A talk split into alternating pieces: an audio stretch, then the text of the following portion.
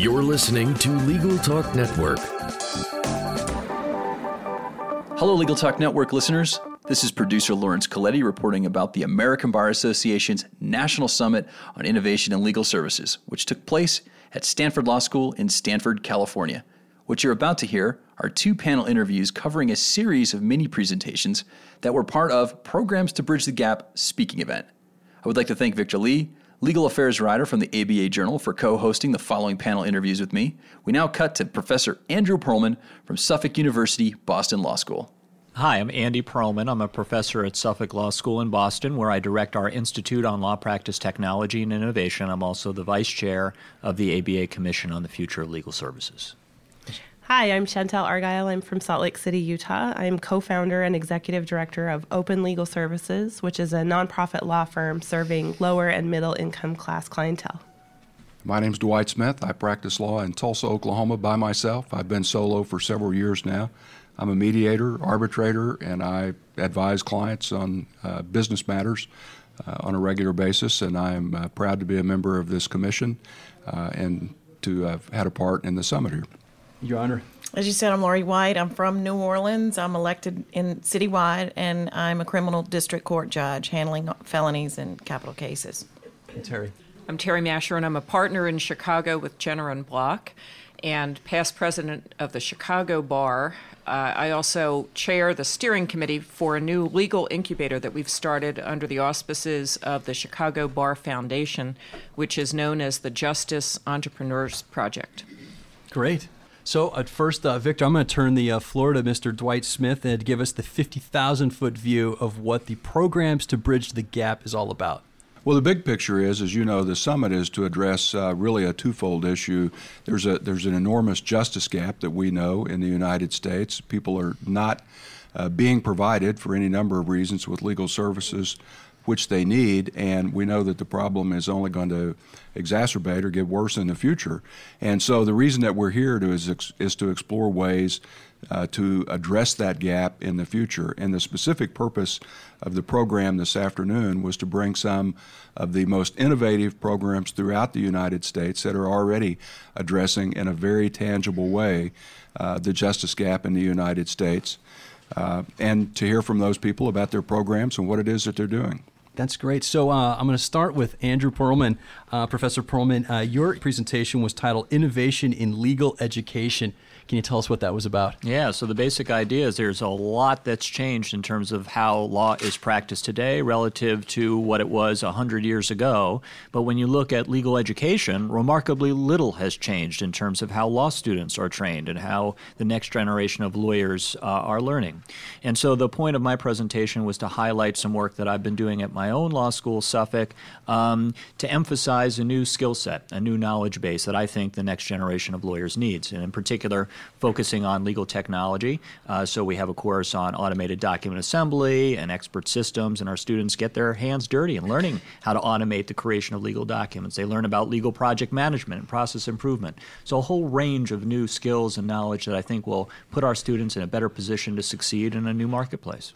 So um, obviously, um, you know, I've spoken to you before about these various programs and whatnot, but I guess what was sort of, uh, I mean, you talked a little bit in your presentation about the need for, uh, you know, updating the legal curriculum and whatnot. But what, like, was there anything specific that um, kind of brought this idea to bear? Like, I mean, did you did you find that your students in particular had had a certain demand for these kind of uh, skills or you know had deficiency in, in certain areas? Well, we did what a lot of law schools should be doing, which is we looked at the marketplace and we looked at where the jobs are going as opposed to where they used to be. And if you look at the job data of recent graduates, you see that there's been a dramatic drop nationwide in terms of traditional employment. To some extent, that's rebound over the last year, but I don't think it's going to go back to the way that it was. So if we want to put our students in the best position to succeed, think we need to go to where the puck's going, to use the Wayne Gretzky quote quote that Richard Susskind likes to use.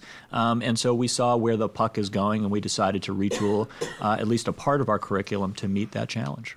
Can you give us a little bit about the curriculum? What changes have you been making? Yeah, so I think uh, one of my favorite uh, courses that we've incorporated over the last uh, couple of years is this uh, class called Lawyering in an Age of Smart Machines. And so in a lot of documents that lawyers regularly use, uh, the way that they go about creating a new version of that document is they'll click on an old version of it, they save as, and then they go through and manually change some of the features of it, or maybe they'll get fancy and use find and replace. But there are much better ways to produce those same documents. Uh, lots of software that's available that through an automated guided question, you can populate that document in much shorter period of time and much more cost effectively. So if we're thinking about ways to bridge the gap, to provide legal services in a more cost effective way, one easy way to do that is just to think about the documents that we create all the time and be able to create them in a more cost effective manner. So that, and then my other, um, other core course, uh, project management and process improvement. These are concepts that the business world has been using for generations in order to produce any number of services or products more efficiently. Um, increasingly, the legal industry is relying on those same concepts, and so our students take a course from which they graduate with a yellow belt um, in uh, project management, and so it really, I think, advances the ball in terms of the kinds of knowledge uh, that they will have on graduation and put them in a better position to succeed. Great. And Chantel, your uh, your presentation was called Open Legal Services slash Utah Nonprofit Law Firm. Tell us about that. So, really, the title of it was uh, What the Market Will Bear Serving the Underserved Ethically and Sustainably.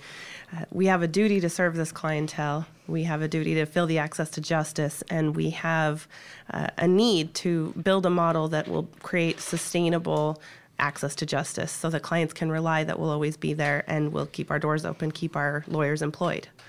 Um, so having an opportunity to speak about that model as just one of the possible solutions out there was really exciting for me. I felt very privileged to be included among all these amazing people who are doing amazing things.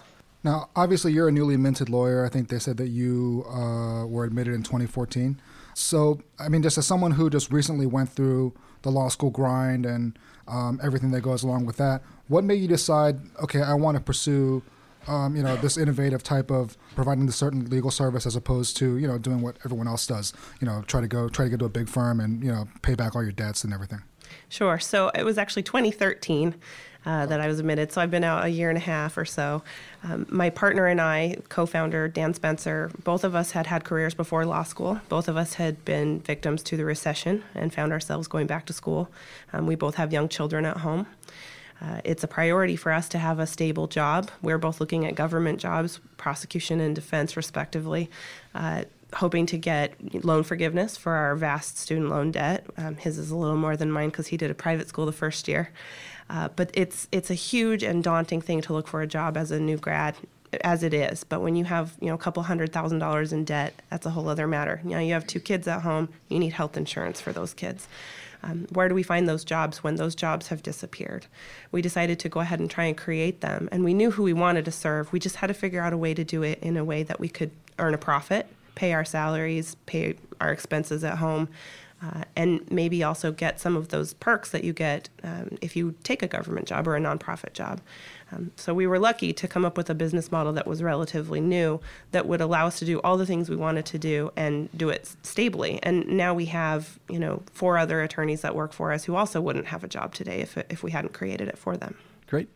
And uh, Judge White, uh, you did a, and this is a very compelling program. I did catch about half of it, and uh, you made some uh, made an impact. Orleans Parish Reentry Program. Will you tell us about that? Well, I'm co-founder with another judge. We decided that we put young men away and women every day um, to prison, sometimes life sentences, long sentences, and we wanted to do something. We feel like that we can't stop, we can't arrest the crime problem away so the way to do it is to work and try to give an opportunity to people that will be coming out of prison so that maybe they can get a job. We feel like having a job and the skills to make a living will not return an ex offender to back to prison because when you are an ex offender you cannot get a job when you get out of prison so at least if you have a skill and then we've been working with the community and if the community knows that a judge and other community leaders are working with these people, then they're more inclined to hire them.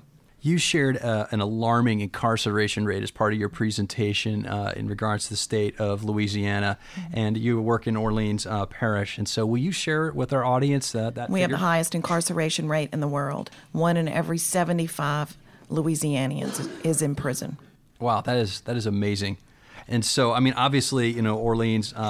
Parish struggling after Hurricane Katrina. You know, there's uh, not as much opportunity as there once was, um, and I think uh, I think it's. We have a lot more now. What? Okay. We're, we're really on fire. The city is coming back. We have a lot of young people, but we have a high crime rate. With that high incarceration rate, we still have the highest numbers in violent crimes. Uh, we're in the top 10 in the nation, and that's not something we need to be in the top of. Well, um, one thing that, that interested me from your talk was, and also from the video presentation, is just sort of the the willingness of you know these hardened criminals, people who have no prospect of getting out of prison, being willing to help uh, mentor people who maybe do have a chance. I mean, did it surprise you that that there were a, like like a large number of these uh, types of inmates who were willing to do it? no, this, they were the reason I wanted to do the program. I never found them hardened. I had been a prosecutor. I put some of them in prison for life, and then I was a defense lawyer and represented some of them. So now, as a judge, their cases either come back before me or I knew they had something that they could offer. And that prison, Louisiana State Penitentiary, has almost 7,000 inmates, and almost everyone there has a life sentence. New Orleans puts more than 70% of the inmates in um, prison for life. So we have the highest percentage of numbers with life sentences. So I wanted to have a program that was high in treatment of life skills. In essence, I wanted it holistic. And when I mean holistic, whole bodied, I wanted them to parent them, take them out of their community, and to tell them, don't do what I did. Because these gentlemen really aren't hardened anymore. They've been in prison and they've been selected to be in this program because they are mentor trained. They don't have a chance to get out, and they the, their only chance is a pardon. Many of them, even though they're doing this program, they still get no extra benefit, but they have something to offer. And by them doing this, this also w- can change the mindset of our community and our state and perhaps the country that people that ha- are doing a life sentence do not necessarily have nothing to offer. Judge White, uh, one of the one of the big takeaways from uh, your presentation that I saw was for the, the men that are getting out of prison and they're looking for jobs and, and like you just said, they can't get a job. And so, um, you know, one of my, I guess, one of the beliefs that I still hold to, uh, and after graduating law school and being out in practice for a little bit, is that crime and punishment, we should be able to rehabilitate people and bring them back to society. Yes, they did damage to society by committing the crime that they did, but once, and this is my belief, when you go to prison and you serve your sentence, you should be able to start from scratch. And so, but I think it's difficult because, you know, people don't want to hire someone who's a felon who's been behind bars for several years. So what I'd like to ask you is what can you tell potential employers about these men and women who are coming out of prison? Why should they hire somebody that has served their sentence behind bars? Why make that risk? Why is it important? Well, our society does not consider that a person that's done their sentence has done everything they can do. Punishment continues after you're released from prison. It's called the Department of Corrections for a reason. It is the Department of Corrections, but it is not correcting them necessarily. Our program hopes to correct people with an ability to do something along with the title ex felon or felon in the past. So, for people not to be afraid of a felon, that was why we selected people with nonviolent, non sex related crimes so that you're not as worried about putting them to work in your electrical business or your plumbing business or your car dealership. So we're starting there because that's really, you know, people some people need to be incarcerated for a long time, maybe forever. But it depends on many times the person on whether they should be given another chance and what they're doing with their life. So we're providing an opportunity and and not everybody wants an opportunity. But those that do, this program's providing that. Great. Well, we're going to turn the microphone to uh, Ms. Terry Mascherin. Uh, your uh, presentation was titled Chicago Bar Foundation Justice Entrepreneurs Project. Can you tell us about that? Sure. Our project is a legal incubator, and we're really aimed at addressing, in part, the problem that Chantel uh, identified, which is folks coming out of law school who really want to be able to serve what we call regular people um, and want to be able to do that and make a living at it. And on the other hand, we were trying to address the problem of the justice gap. There's an ever growing amount of the United States population that needs legal help. They make too much money. They, they earn something and they make too much money to qualify for free legal aid or, or, or the legal aid organizations you know where they're located are overtaxed and can't help them yet they don't know how to access a lawyer at a, a fee that they can actually afford to pay. So we're trying to, we tried to devise a way to train these new lawyers coming out of law school who were socially minded, who wanted to help regular folks, folks, low income, middle income folks, learn how to build their own legal practices so that they could then have a sustainable career in the field that they were, you know, excited to join. One thing that kind of caught my attention with your presentation was the idea of the uh, attorneys in your program learning how to or having the opportunity to generate their own business to bring in their own clients and whatnot. Can you talk a little, a little bit about that because it seems like it seems like that's a very important skill for any young lawyer to have, but especially one that's going to go off and uh, start their own practice. Yeah, absolutely, it certainly is, and we try to to train them how to be, you know, how to generate business. Uh, in a number of different respects. One is uh, one way that they learn that is they work during the first six months of the 18 month incubator program. They work 20 hours a week for a uh, a not for profit legal aid organization that's aligned with the area of practice that they're interested in, in practicing in. And one of the things that that allows them to do is to get experience actually working with clients and also start to build a referral network from amongst their coworkers at the legal aid organization and also others who they interact with in the legal process as they're representing the clients that they get through the legal aid organization.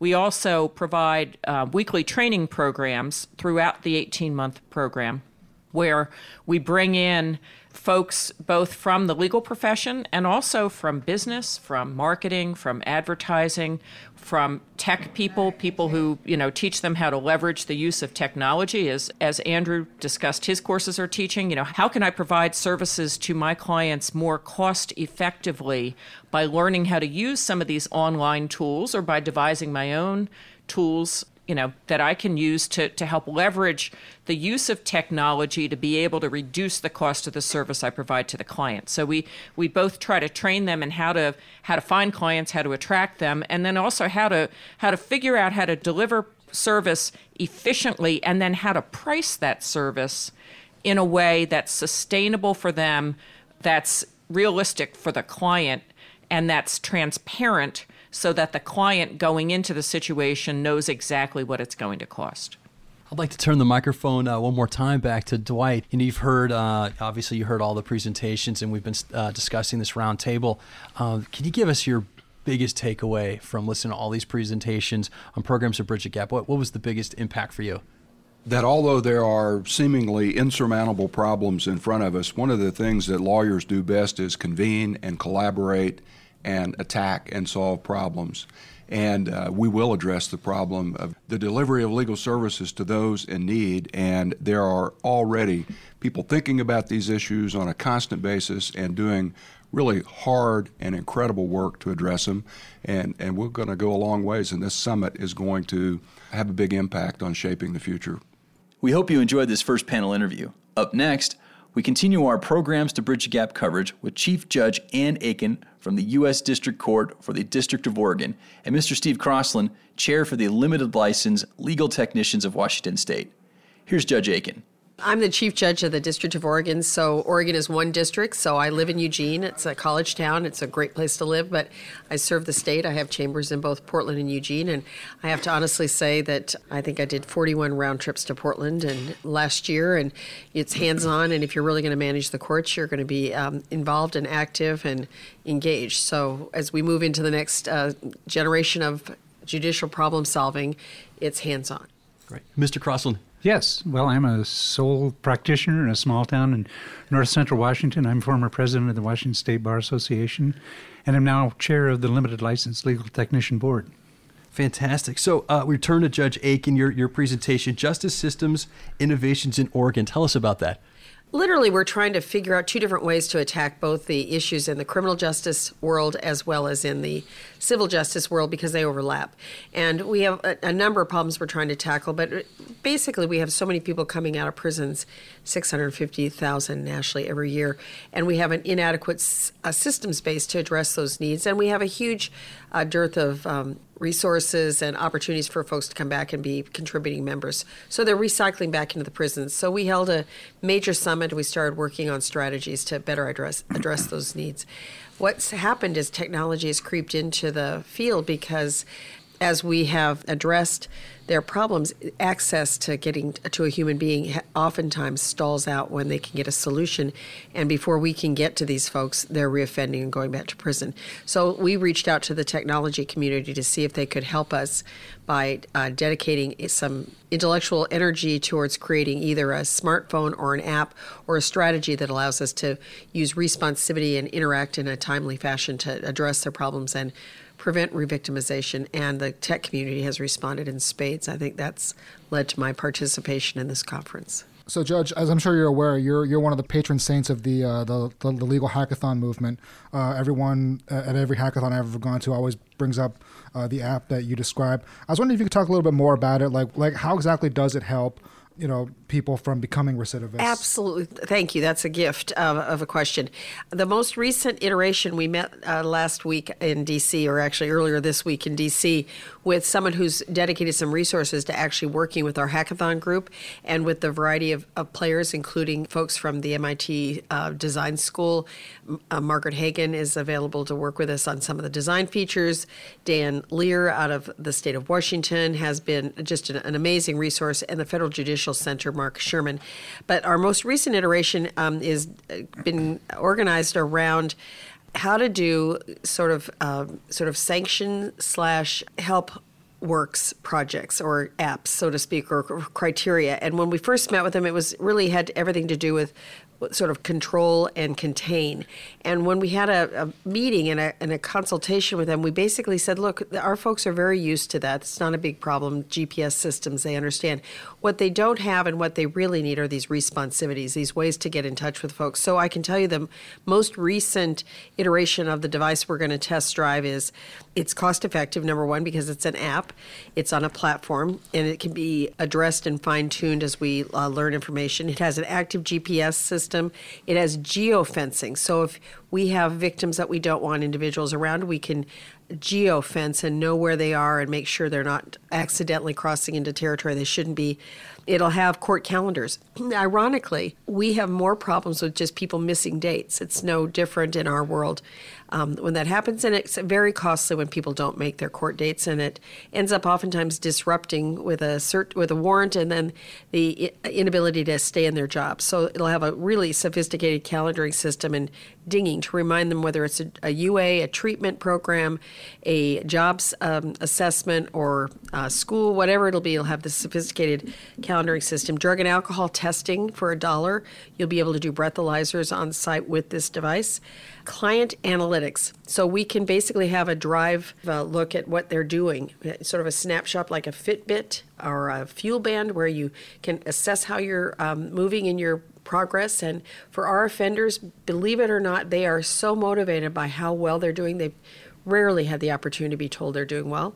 It'll have a mobile exclusion zone so that there'll be places they're not allowed to go and it'll go off when they're in those areas. And then it'll have individualized incentives or gamification, so to speak. And what we have found is when we provide incentives and have an opportunity to reward them for good decision making, good behavior, that that's you know part of the cognitive skill building that we're really working on, how to reward people for doing the next right thing. And finally, there'll be the sanctions part of it, where we'll have a real appreciation to say, here's the record, here's what we have, and here's where we're going to go. But the bottom line is the from the analytics standpoint, the probation office will have a dashboard of their clientele, and they'll be able to make decisions regarding their individuals based on performance, and we will be able to make funding decisions based on those analytics.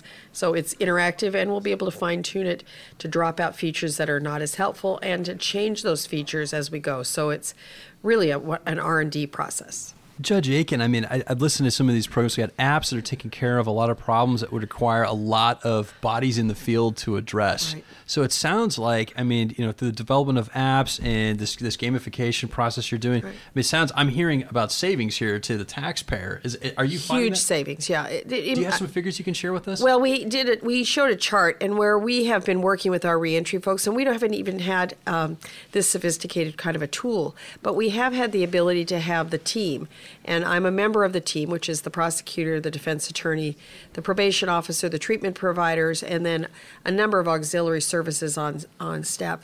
All the pro- our participants have our cell phone numbers and they text regularly if they have needs or questions or problems or issues.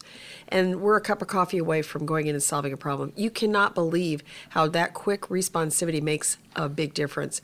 So when we look at trying to look at, at how to quantify this and provide some economic analysis We've had about 160 people. It's a model program. 160 people. We've looked at the the revocation rates. So if somebody was revoked and sent back to prison, the average in Oregon is for nine months. So we did the calculations for how much it costs to send somebody to prison for nine months, and then we looked at what would be the savings uh, by having people out on supervision. And essentially, for our, about 160 people in Oregon using rough uh, mathematics, we've saved about $1.6 million. Now, if you multiply that across the country, we've gone from basically zero programs to now we have about 72 programs in 94 districts. Well, I'd like to turn the microphone to Mr. Stephen Crossland. Uh, your, your presentation, Limited License Legal Technicians. Uh, please tell us a little bit about that. Well, it's a new class of legal service providers. It's uh, people that have been, um, this program is approved by the state Supreme Court, uh, the first of its nature in the country. They receive a license to practice law in a limited scope within uh, the state of Washington. Uh, the first practice area that was chosen is family law.